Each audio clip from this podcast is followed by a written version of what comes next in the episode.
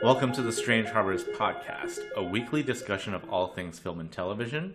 My name is Jeff Zhang, and today I'm joined by Amir Toure. And I am Derek Wong. This week we are going to be discussing the state of cinema and where we see movies and theaters being after this whole COVID 19 pandemic.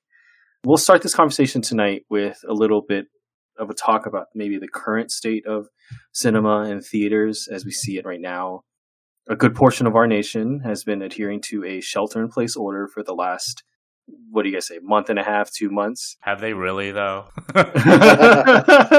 Yeah unfortunately not as much. What that has meant is that there's been a lot of closures of stores of restaurants you know parks beaches and of course movie theaters. I don't know my recollection the last major movie to be in theaters that you could watch was the vin diesel vehicle Bloodshot. I think um, before everything was kind of closed, and uh, and then we started getting movies on VOD, right? And the big right. notable one was Trolls World Tour. Right. What was the last movie you guys saw in theaters? Oh, what was the last movie I saw in theaters? It might have been Invisible Man, like around that time. Yeah. Uh, yeah, I got to see that in theaters. Sounds about right. I don't know. Yeah, yeah, mine was The Invisible Man as well. Going back to the whole Trolls World Tour, that movie made, you know, 100 million over 3 weeks uh, after its VOD release. Technically, it made less money than the first Trolls movie, but then if you look at the kind of profit margins because of what movie theaters take from, you know, ticket sales, it actually was a more lucrative film for Universal. So this and all kind of prompted Universal to make a statement that like, oh, maybe we'll consider releasing more movies in VOD, not even going into theaters. This statement really irked some of the major movie theater retailers like AMC and Regal Cinema and basically forced their hands to ban any and all future Universal movies being shown in the theaters. So that includes tentpoles like the Fast franchise, which, you know, Fast 9 is going to come out next year the new Jurassic World movie is going to be coming out next year. So technically, if the theaters stick to their guns, they're not going to show those movies, right? And you know, we've had other movie studios kind of chime into and, and say like, "Oh yeah, we'll definitely think about if it's smarter to just go VOD or go theaters." I mean, I've heard statements from Disney, uh, Paramount, so it's kind of interesting that those companies haven't had any repercussions uh, thrusted towards them, but it seems like much of the the chagrin and much of the target has been universal so far. I mean, Trolls World Tour was the one that came out, and then their CEO came out and they're like, "Oh, it's such a success, right? That we're going to be doing this more often with our VOD releases simultaneously with our theatrical." So at first, I was like firmly on the side of Universal, not like on the side of Universal, but like I thought what the theaters did was a massive overreaction to what the press release statement was. These theaters are already on their last legs. Like AMC is declaring bankruptcy, and you're not gonna play the Fast and Furious movies, the Jurassic Park franchise movies, the James Bond movies. Are you mental? Like, yeah. why would you shoot yourself in the foot like that? But the more I thought about it, or as the news story developed, I became a little more conflicted because what Universal actually said was that they were going to keep this practice going even after the reopening of the theater, even after the end of the COVID 19 pandemic, that they would simultaneously release the movies theatrically and on demand, right? So I think that was the point where I was like, well, that I kind of understand because I can understand why the theaters would be upset about something like that, right? But how much leverage do the theaters have in this situation still? So, like, do you guys know what the breakdown of the profit sharing is? Between theaters and, and studios? Yeah, between theaters and studios versus the studio and a VOD release? Do you guys know what the breakdown is? No. I think I read somewhere where it's about 50-50 with It theaters. is 50-50. It's 50-50 with theaters, and then the VOD is 80-20. 80, right? Okay, yeah. For the Yeah. studio. Yeah, there is an incentive for these studios to go with a VOD release, right? hmm But I think what it boils down to is that there's such a like massive inability to compromise here that's been kind of stifling the business like even before COVID. Like theaters have not been doing well. They've been on a decline since I don't know, like the mid to late 2000s maybe. Like they've, they've been on the decline for a really really long time. And it has nothing to do with the pandemic. hmm it's just like the advent of the streaming services, video on demand, and there's just an inability to like compromise with the studios and like strike a balance between what each party needs, right? And it's been difficult. I don't know. What do you guys think?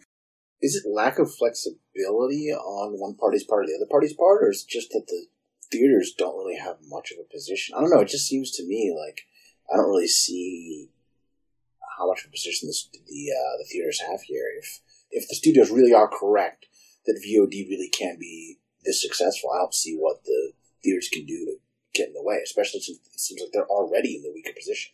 I think it's people who are passionate about the theater going experience, maybe that's keeping the theaters alive at this point. And it's not something that I want to see die either, because I'm a big fan of the movie going experience, right? Mhm. Yeah, just- absolutely. There's Yeah, just same something about going to the theater, getting like concessions and like that communal experience of like enjoying a movie, right? Yes, yes, yes. Going to see Avengers Endgame together or like really like uproarious comedy or something like that. It's it's a completely different experience from like watching that at home from the comfort of your couch, Yeah. right? Yeah. And Yes. that energy and that like communal experience is like huge part of that experience.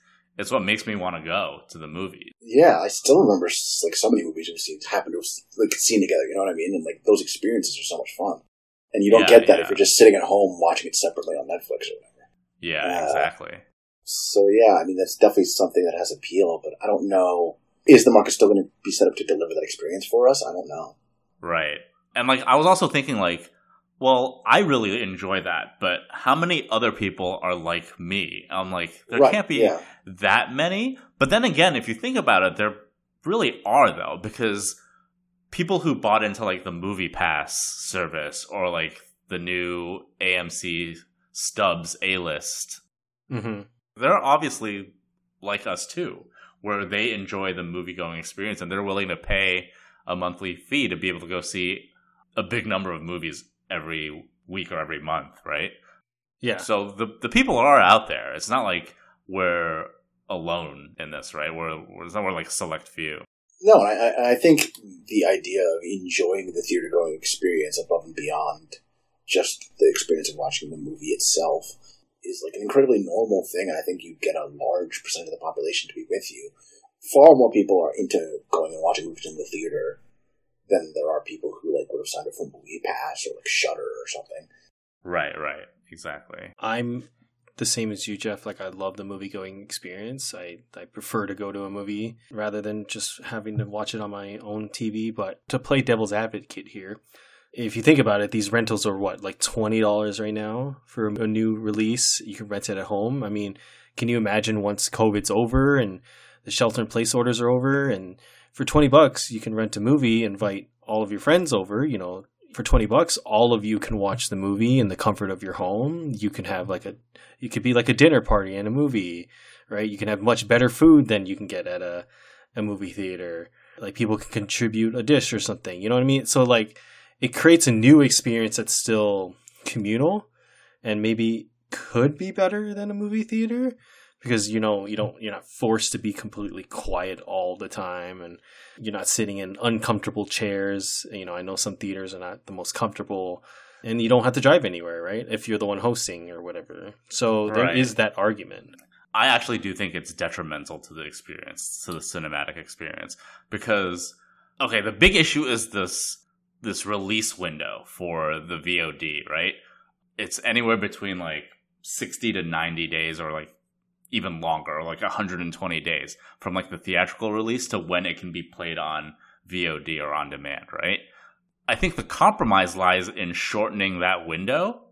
I don't think the theaters want to budge on that, where they want to wait as long as possible to bring those movies to VOD because it's going to impact the box office, right? Their box office receipts. Right. I do think that having things on VOD or streaming is detrimental to the experience because what happened was that Netflix was not willing to adhere to the Irishman's distribution window for theaters. So the theaters just didn't play The Irishman in theaters at all. They refused to distribute the the movie. So that's why it, it ended up only on Netflix when it could have been in theaters. And that I think is an example of a movie that kind of suffered because it was only on Netflix because I would have much rather have seen it in one sitting in a cinema, right? So It's a I mar- Mhm. did see it in one sitting in a cinema, actually. You did. Okay, Um, when wa- yeah. when was that released? That that, that Oh, must have been God. after the Netflix release, right? No, I think it was before. I feel like it was. This was like late November.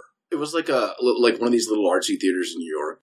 It was like a very limited Yeah. release or something, but like it was it was like late November. I think right before it was available on Netflix. I was talking to people about it, and they're like, "Oh, that's next week." And I was like, "Wait, what? I already saw it in theater." Yeah. Um, and I think because the length of that movie, it actually would have been more difficult to watch in a VOD Netflix format. Like if you have any like amount of ADD at all, you could just like I can't see you sitting there for three hours, you know. yeah. But in the theater, I was just like completely um, enraptured. So Yeah, because it had a it had its world premiere, but then it wasn't available in. It was a very limited theatrical release. I think they Yeah. didn't do a wide. Yes. No. Yes. Um, so Basically, the big, the big thing. chains like AMC and Regal said that they wouldn't play it in their theaters. You know, Yeah. for the very same reasons we've been talking about, right? They they were going to go straight to Netflix. It was going to be this Netflix hit. So um, to kind of rebel against that, they weren't going to play it in theaters.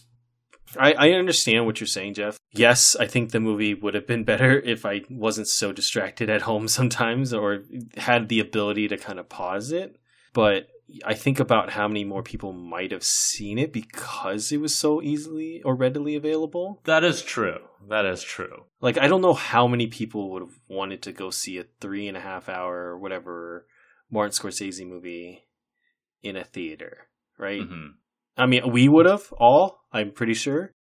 But it, it goes back to like how many people really love Martin Scorsese or really wanted to see this combination of De Niro and Pacino again and and, Right. and Scorsese all in one film. Like how many people would have, that have drawn into the theater? I don't know. We don't. We'll never know. I guess. Right. But that that goes back to like the the compromise on the release window to Mhm. VOD or streaming, right? Like if you if you compromise on that and make that window shorter, um, then you can. I don't want to say you can have your cake and eat it too, but like it's pretty close. You get your big box office receipts in like the opening days.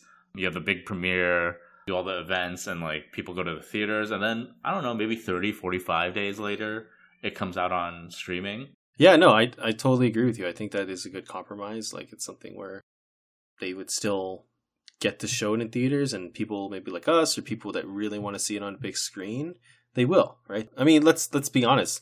Box office sales, you know, really the the brunt of them are in the first month anyway, right? After a month, it really kind of drops off. Unless the movie really has legs, you're really going to see most of your profit in, in that first four weeks. Right. And also, it's still way too early to tell, right? Because Yeah. the movies that have been released on VOD instead of theaters because of the lockdown, there aren't that many of them. No, Right. If you're talking about it, like Trolls World Tour is really the only one we can only really talk one. about. There's no real barometer for this. So, like, Yeah. so like I'm going down the list of movies that were released early because of coronavirus, right? You have like Onward, The Invisible Man, The Hunt, Emma, Star Wars, The Rise of Skywalker. Those don't really count because they were already released in theaters Mhm. and then they were pushed to streaming just a little earlier, right? yeah, Trolls World Tour is like the big one that was solely brought to VOD and streaming. I mean, Yep. Scoob, maybe.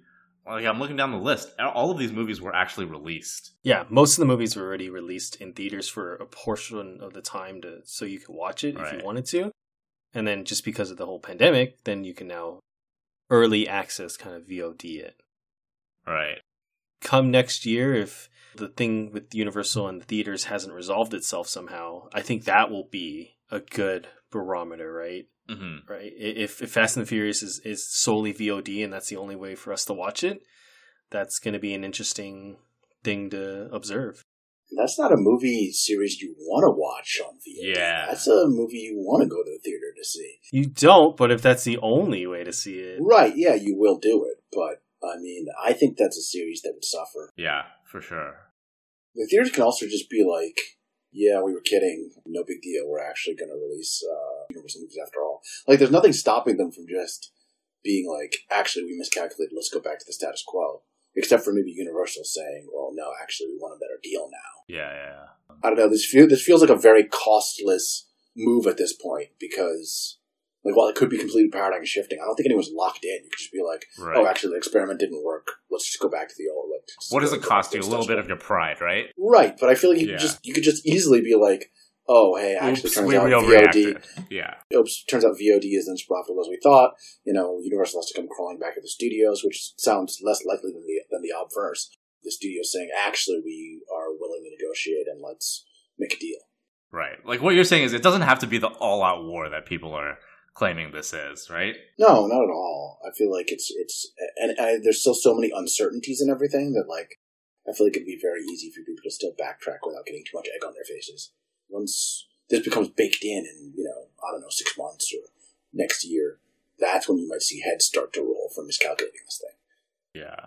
You know what? I would have liked to see one of the big Disney releases experiment with the VOD just to see what it would be like. I would have liked to see them like pull the trigger on like Black Widow or something like that. and Or just Mulan. see that how- would have been cool. Or Mulan, exactly. Instead, instead we're getting fucking Artemis Fowl on Yeah. twelfth, which was which has been in uh, development hell for for years and years. So um, they're just dumping that on Disney Plus. So there is one movie and one director that is really hoping that the theaters stay alive is, you know, Christopher Nolan and his July release of Tenet.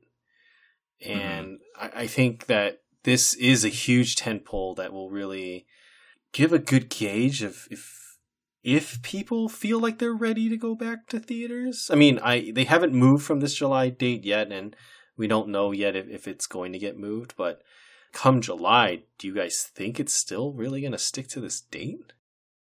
I don't know. Well, I uh, mean, did you guys watch the new trailer? No. No, I didn't Trying to stay away from the actually. trailer. But it um, it seems like a good bet just if you look at how the country seems to be opening up at such a rapid pace. I mean, this gets into like coronavirus speculation, but you know, if we don't see some kind of huge second spike in coronavirus uh, cases and deaths, or if we don't see, or if we do see that spike, but we don't get a big reaction to it, and people just kind of brush it under the rug and just you know kind of deal with it as it's already baked in then we may be able to see a pretty early reopening and Tenet might actually do quite well. I don't know. It looks right now as if Nolan made the right bet. I mean, it looks like things are opening up pretty quickly here, and we're not even into June yet. Yeah, but you're also like seeing stories of townships like reopening, and then it's like a disaster, right? Because like you had that one salon in Missouri or whatever that reopened, and the guy had COVID, and then he gave it to like 150 of his clients. Yeah, It's insane. Like that has to be happening more and more, and like you're only seeing like the tip of the iceberg when it comes to people reinfecting the populace and stuff like that. Like you, I don't know. For me, like this July date seems very dangerous. It's very optimistic. I'm not willing to go to the theaters at that point. I don't think, especially now that really. I don't think so because like now that there's this like Kawasaki syndrome that's linked to the coronavirus that's only affecting young children. I have a seven month old at home. Like I can't risk Yeah. the thrill of seeing a Christopher Nolan and harming my child. That's I'm not willing to do that, right? To add to your point, Amir, yes, maybe our country looks like it's starting to try to move forward. Um, whether we all feel it's safe or not, I mean, it's it's clear that parts of our country are trying to reopen, move into a second phase, right? Um, I know California, a lot of counties and cities have moved into what they call phase two, which is allowing people to like now go back and actually use dine in restaurants, right? Some more stores are opening up. But that's just America. I mean, if we think about movies, it's also a very international thing, right? No longer is the US really the, the box office king that it used to be. I mean, you really have to consider international numbers too. So even though we're ready, if the rest of the world is not ready, then some studios might be like, well, we're not going to get that market. We'll wait until that market's open too, right? Especially something as big as China's market and Tenet being what it is. I if even if we're ready and China isn't, I don't know if it's going to open. Yeah, but like if you guys have seen the latest trailer, which you haven't, then there's no release date on it anymore. It doesn't say July anymore. It just says coming oh. soon. Spicy. It might be Christopher Nolan hedging his bets. Well, I mean, I don't know how much say Christopher Nolan has in the actual release date. I'm sure he has some, but I'm sure it's like the studio and the theaters and all that stuff. But there's no re- release date on that, so it might be them like hedging their bets, being or like or being a little more cautious, you know, uh, just in case they have to break that release date of mid July, right? I could definitely see a world where they release it sometime in July or maybe even August or whatever, and maybe people don't show up, right? I mean, it becomes this huge bomb because people just don't want to risk it. Right. There, there's that option too. I mean, I'm with Jeff. Like, I want to, I really want to go back. I really want to go back and watch movies in theaters. Like, I, I miss it so much. But I have other people to think about than just myself. Right. Choice to go to a theater and expose myself. You know, I can make the choice for myself to put myself at risk, but then I'm also making that choice for my fiance or anybody I might come in contact with, and I don't know if I want to risk that. And like the theater experience, like people are kind of balking at the twenty dollar price tag on these VODs, but like going to the theater costs way more than that especially if you're getting like concessions and things like that, right? Two tickets yeah. is like alone is like forty dollars, right? Yeah. So there's also something like like that. Yeah, but you're not getting the experience with the twenty dollar VOD. Yeah, you're not. Like, you're not getting that experience. So like, exactly. You feel so, you feel kind of ripped off. Like I don't know. Uh, that feels bad, man. That's what more than a month of Netflix. Yeah. Well, I mean, if you put it that way, it's it's all a matter of perspective, right? Well, yeah, of course, right? But I mean, like you said, it's less than a single ticket, but it feels pretty rough. I guess in the context of an event, like what Derek was suggesting, like a sort of a you know watch party in a VOD format, kind of replicate that experience. Maybe that would make it feel better. Yeah. Yeah. But do you think then theaters need to be redesigned? Or is it too early to think that we need to redesign them? Because I've seen, you know, airplanes, cabins being redesigned. I've seen. You mean like in terms of social distancing. Yeah. I mean, I don't think you need a redesign. You just need to make sure there's enough space between the seats, or like have like I don't know mannequins or some shit, or like just a marking on the seats to just to reduce the capacity, right? Yeah, I mean, if you have those chairs that fold up, you just you know strap them up, strap them closed, or whatever. You know, you can do things that don't require like full on, you know, remodeling Right, exactly. You don't need to gut the place, right? To but yeah, that, that diminished capacity is also going to be a huge deal, right? Like, un- yeah. unlike, a, unlike, a, unlike an outdoor restaurant, you can't like spread out and socially distance, right? You're just drastically cutting the volume of people who can go see any one show. Yeah, Strong. And like, if you're thinking about like the box office for something like Tenet, you're, you're I think you're kidding yourself if you think like even if the whole country reopens that the box office isn't going to be impacted somehow negatively, right? Yeah, well, there's definitely going to be people who are, are cautious and they want to they don't want to take the chance. Like I wouldn't I wouldn't take the chance if they opened up like June or July, right? It, it's definitely going to have an impact, and we're just going to have to deal with it. And like I think if the theaters can get bailed out or like if they can tough it out somehow, I think they will survive this but I think this is a very sobering look at like how the market works between like the studios and the theaters and the streaming services and I think it's healthy for the business to like reevaluate all these relationships, right? We'll see where it takes us. But uh, sorry to go back to the point of like redesigning. But I, I think you you make a good point, Amir, that maybe there's a way to just make sure seats don't get like put down. But like I could see it being a situation where you know you could tell people to not sit so close to each other, but honestly, unless you have a employee there, you know, standing in the theater the whole time watching their audience, like what's to stop people from still?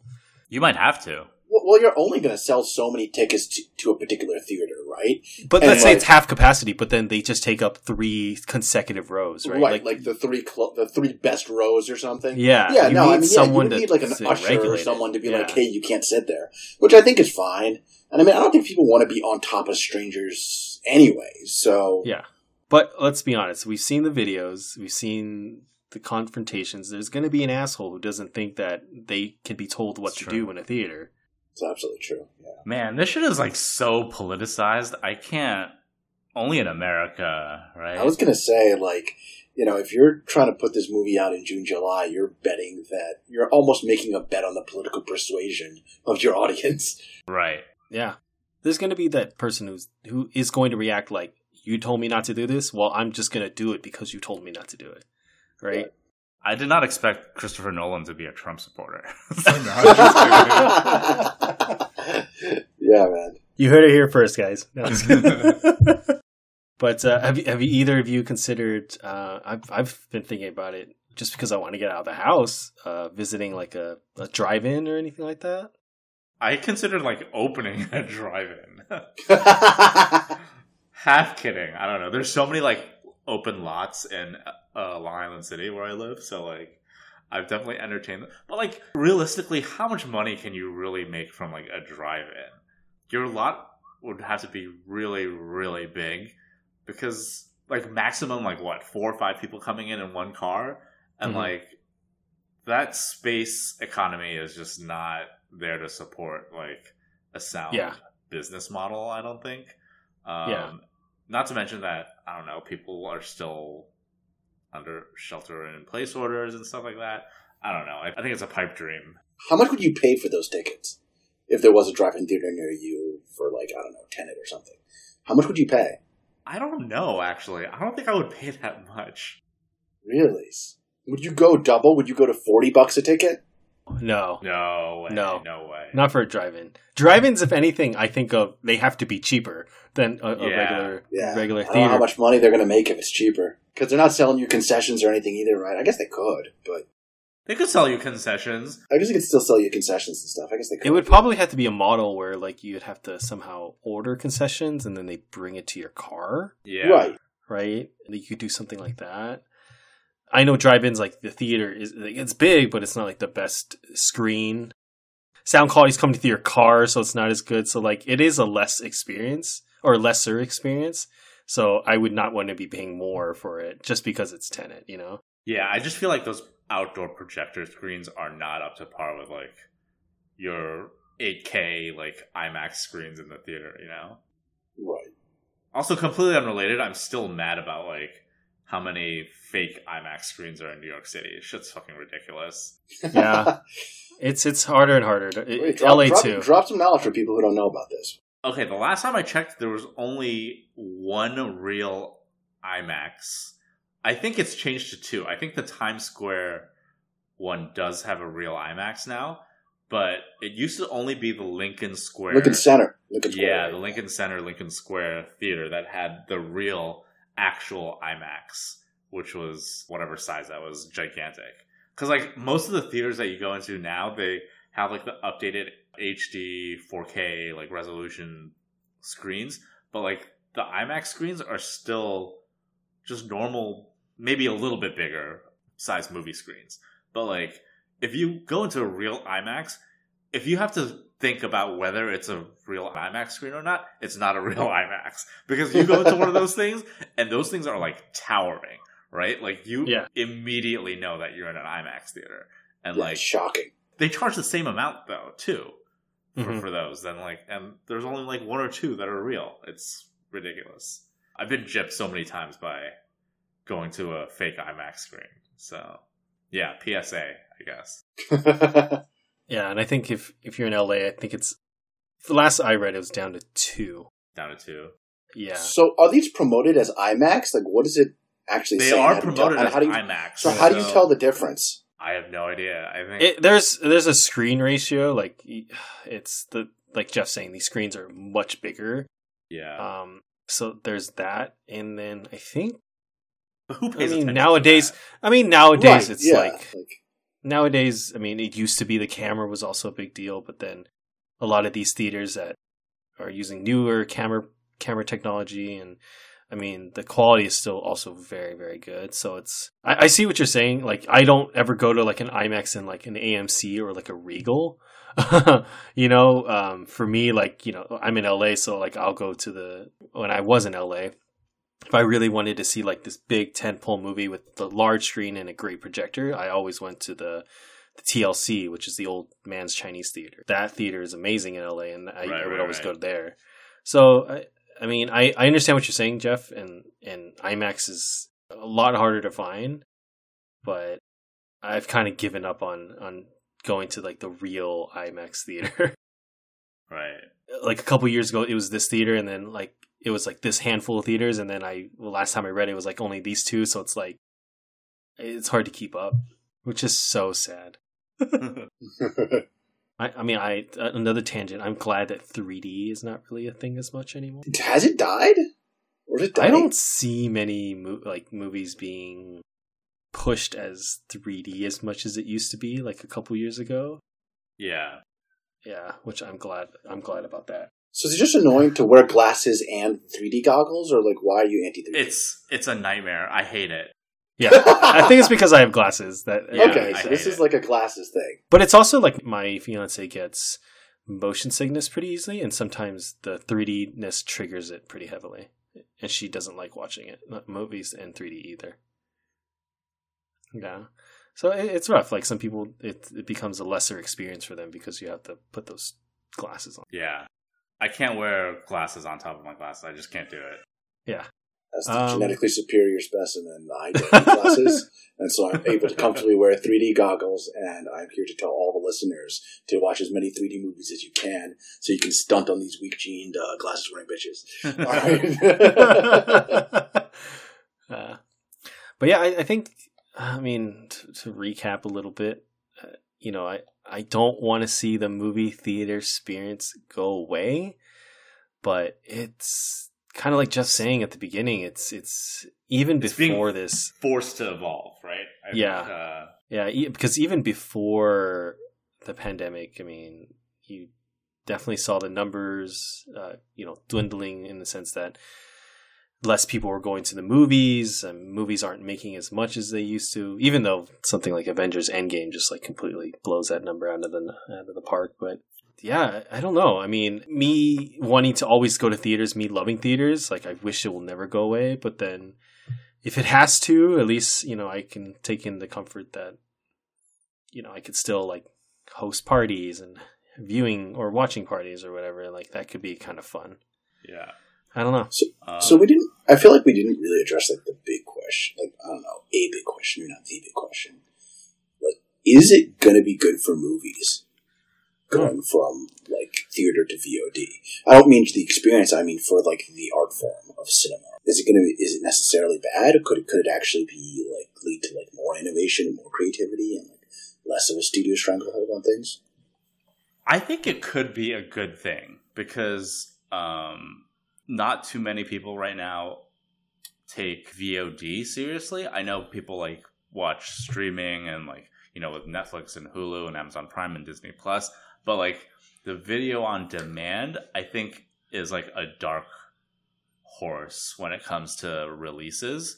And I think this pandemic is shining a light on the VOD portion of the home viewing experience and i think that's good because before like this and like even now you have a lot of like indie films that premiere just on vod uh, right? And i think not many people pay attention to it so it's like it's almost like unsung right? People don't really actually go in droves to like purchase these pay-per-view or vod releases right? But i think now that these big tent poles are coming to VOD because they don't have any other choice. more people are having their eyeballs on this platform, right? And I think that's great for like independent filmmakers and and people who don't have like the budget uh, or or the funds to get like major studio backing. You're seeing a rising tide lifts all boats as VOD becomes more popular overall with main and more mainstream. All these little indie studio. Yeah, I think so. They get more. They get more visibility. Yeah, Right. Yeah. But then, what about like mainstream releases coming in just crowding out the indie things? Could that be a thing that happens? Um, that could also happen, but I also think like just having more eyeballs on it, like if you have like Avengers six or something right next to like a indie superhero movie in the same genre while you're scrolling through the VOD screen, then that's that's great, right? That's true. Yeah. I think it's a good thing. Uh, just just the extra exposure. That's the way it's been for like horror for a long time. So a lot of like these under the radar like horror gems are like VOD only, right? And like they come out and then like no one really pays attention to them, but then they get like a cult following, right? Um, they never really see a wide theatrical release. That's just the way it's been for that genre for a long time. So it'll it'll be nice to get some visibility in that in that regard. Yeah. So then, here's the other, like, kind of linked question. Like, does the distribution, whether you see the movie in VOD or in theaters, have like a backwards effect on the way the movie is like funded and produced and designed and or is it just like the same process and just like the end distribution channel is different I don't know. I think it.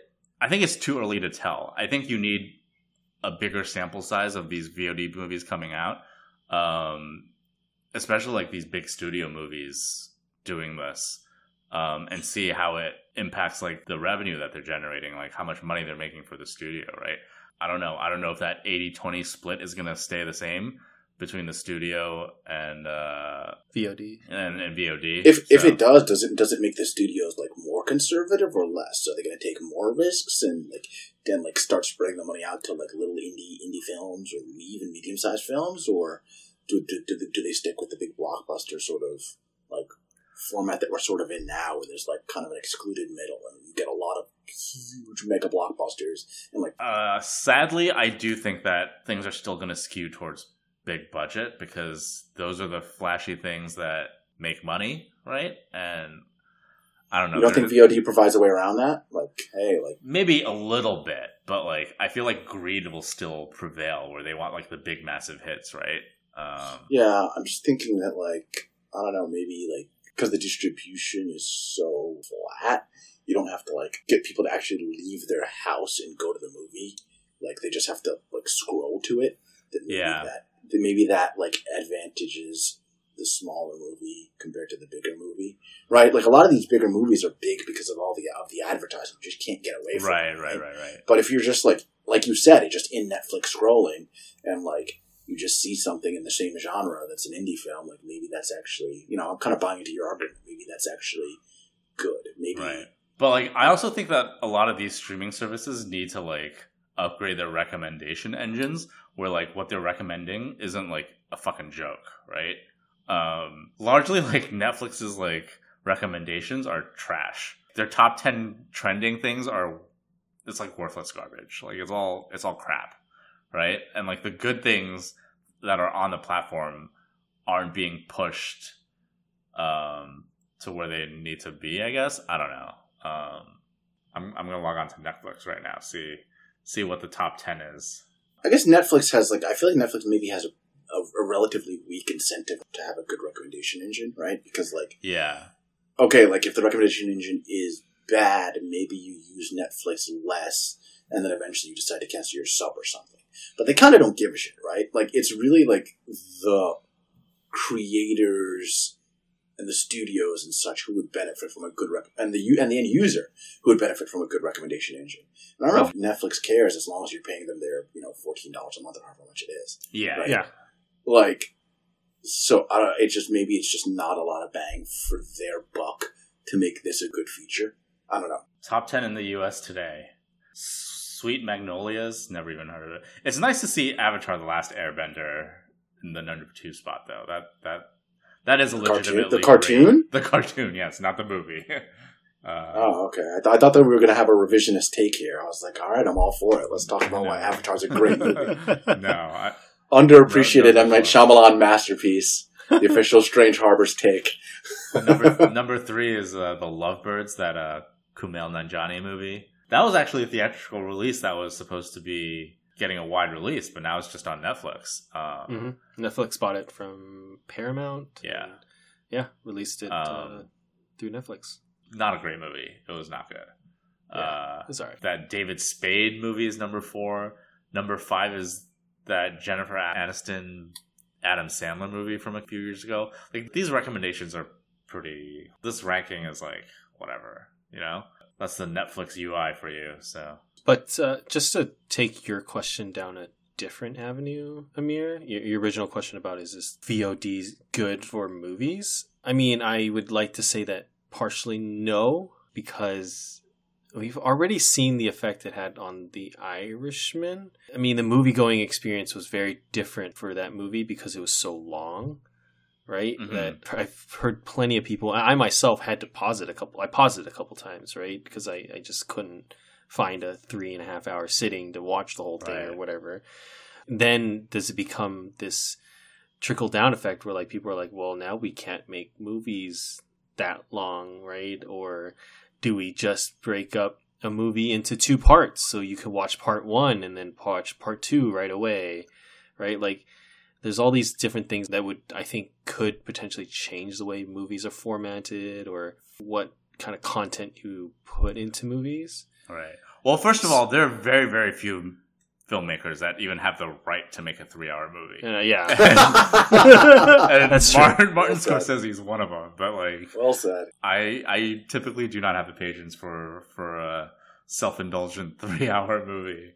Um, but yeah, I but that's that's a good point. That is a good point you're making. Positives and negatives. Um, I think I'm still in the stance of I don't want movie theaters to go away. I want to be able to go to a theater. Oh yeah, so- of course. I think we're all on the same. Yeah, page. no, yeah. Yeah. I'm not. I'm not saying I want movie theaters to go away. I'm Yeah. just saying like, and, I'm, and I'm, I don't have like a strong attachment to any side of the argument. I'm just one uh, Yeah, regarding whether VOD is good or bad. I'm just wondering like, what are the knock-on effects going to be? Are we going to see some kind of shake-up in the movie landscape, or are we just going to continue to have? I don't know. As much as they're fun, like superhero sequel movies till the end of time, like Mhm. I don't know. I mean, it'd be nice if anything could shake up that paradigm. yeah. So I, I I think the saving grace of the cinematic experience is gonna lie in the hands of compromise, right? Like, it's forcing this negotiation, and I, I I think in some regards it's it's good for the industry. It's it's been a long time coming, and this pandemic has just really pushed everything together where they have to make some sort of negotiation, right? So yeah. Do you guys have anything else, or No, I think uh, I think that's it. Yeah. all right? Well, I guess that will conclude this week's episode. Uh, Jeff, where can people find you? Yeah, you can find me on my blog at strangeharbors.com. And you can also follow me on Instagram and Twitter at uh, Strange Harbors. What about you guys? Uh, you could find me at the wrong Dag. Dag is spelled D A Y I K, and that's for Instagram, Twitter, and Letterboxd. If you liked this show, please subscribe wherever you get your podcasts. Uh, we want to get our podcast out to many, many more people, and one of the best ways you can support this podcast is to give us a good ratings on iTunes. Definitely give us five stars, please, if you guys can. And like I said, subscribe to us wherever you guys get your podcasts, whether it be uh, Apple Podcasts, Spotify, Stitcher. Yeah, and um, if you have any comments, questions, suggestions, please send us an email at jeff at strangeharbors.com. Uh, we love receiving email and messages from our fans and listeners, and uh, we sometimes even read them on the podcast. So feel free to send us a line if you want. Um, yeah, so also next week, um, we'll be taking a little bit of a break. And then we're we're gonna come back with a new format. So we'll do a little announcement uh, in the meantime. So stay tuned for that. Um, and we're going to be taking this podcast in an, an exciting new direction. So Yep. All Uh, books. All Yeah. books. yeah, books, books, We're going to be reviewing audiobooks. Uh, audiobooks. First up is uh, Chaucer's Canterbury Tales.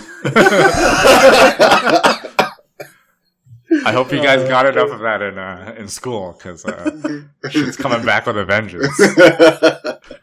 And then we'll watch the what Angelina Jolie, Anthony Hopkins Beowulf movie.